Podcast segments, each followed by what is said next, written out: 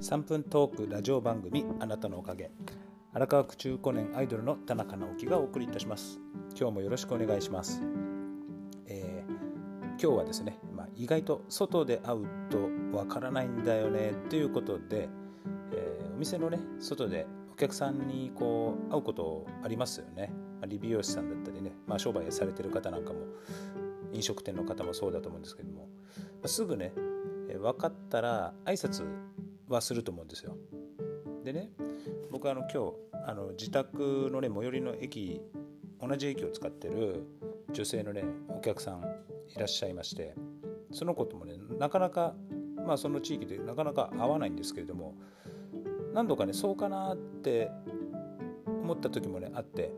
えー、でもねなんとなくこう違うように感じたりとかですねもし違ったらねちょっと怖いですよねただのね本当夜声かけてきた変なおじさんになっちゃうんでなかなかねあのバッと声いけないんですよね。なんとなくそう見えてもそうじゃないような感じでね本人じゃないような感じにも見えたりするんですよ。外で見ると。でそうだと分かってもねなんか追いかけてまでこう挨拶するのもねなんか変だし。それでそれでね一度僕はあのお客様電車の中で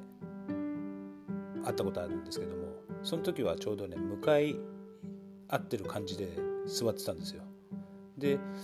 前に座ってる女性のお客さんなんですけど見たことあるなと思って結構僕もチラチラチラチラ見てたんですけど向こうのねその女性の方もチラチラ見ててなんとなくそのずっとチラチラチラチラお互いが見合う感じのね時間がしばらく続きましてとうとうね我慢ならなくなって僕から「そうですよね」って声をかけたんですね。そしたらお客さんもね女性の方もその方も「ですよね」っていう風になって「やっぱりそうだったんだ」っつってね外で見るとなんか違う人に見えるんですよねみたいなね会話をしたことがありまして。なかなかねあのやっぱりお店の中でしか会わないんでなかなかね意外と違うんじゃないかなっていう、そういう疑心暗鬼から始まるとなかなか一瞬そういう思ってしまうとなかなかすぐ声をかけられないもんでね。もしね声かけて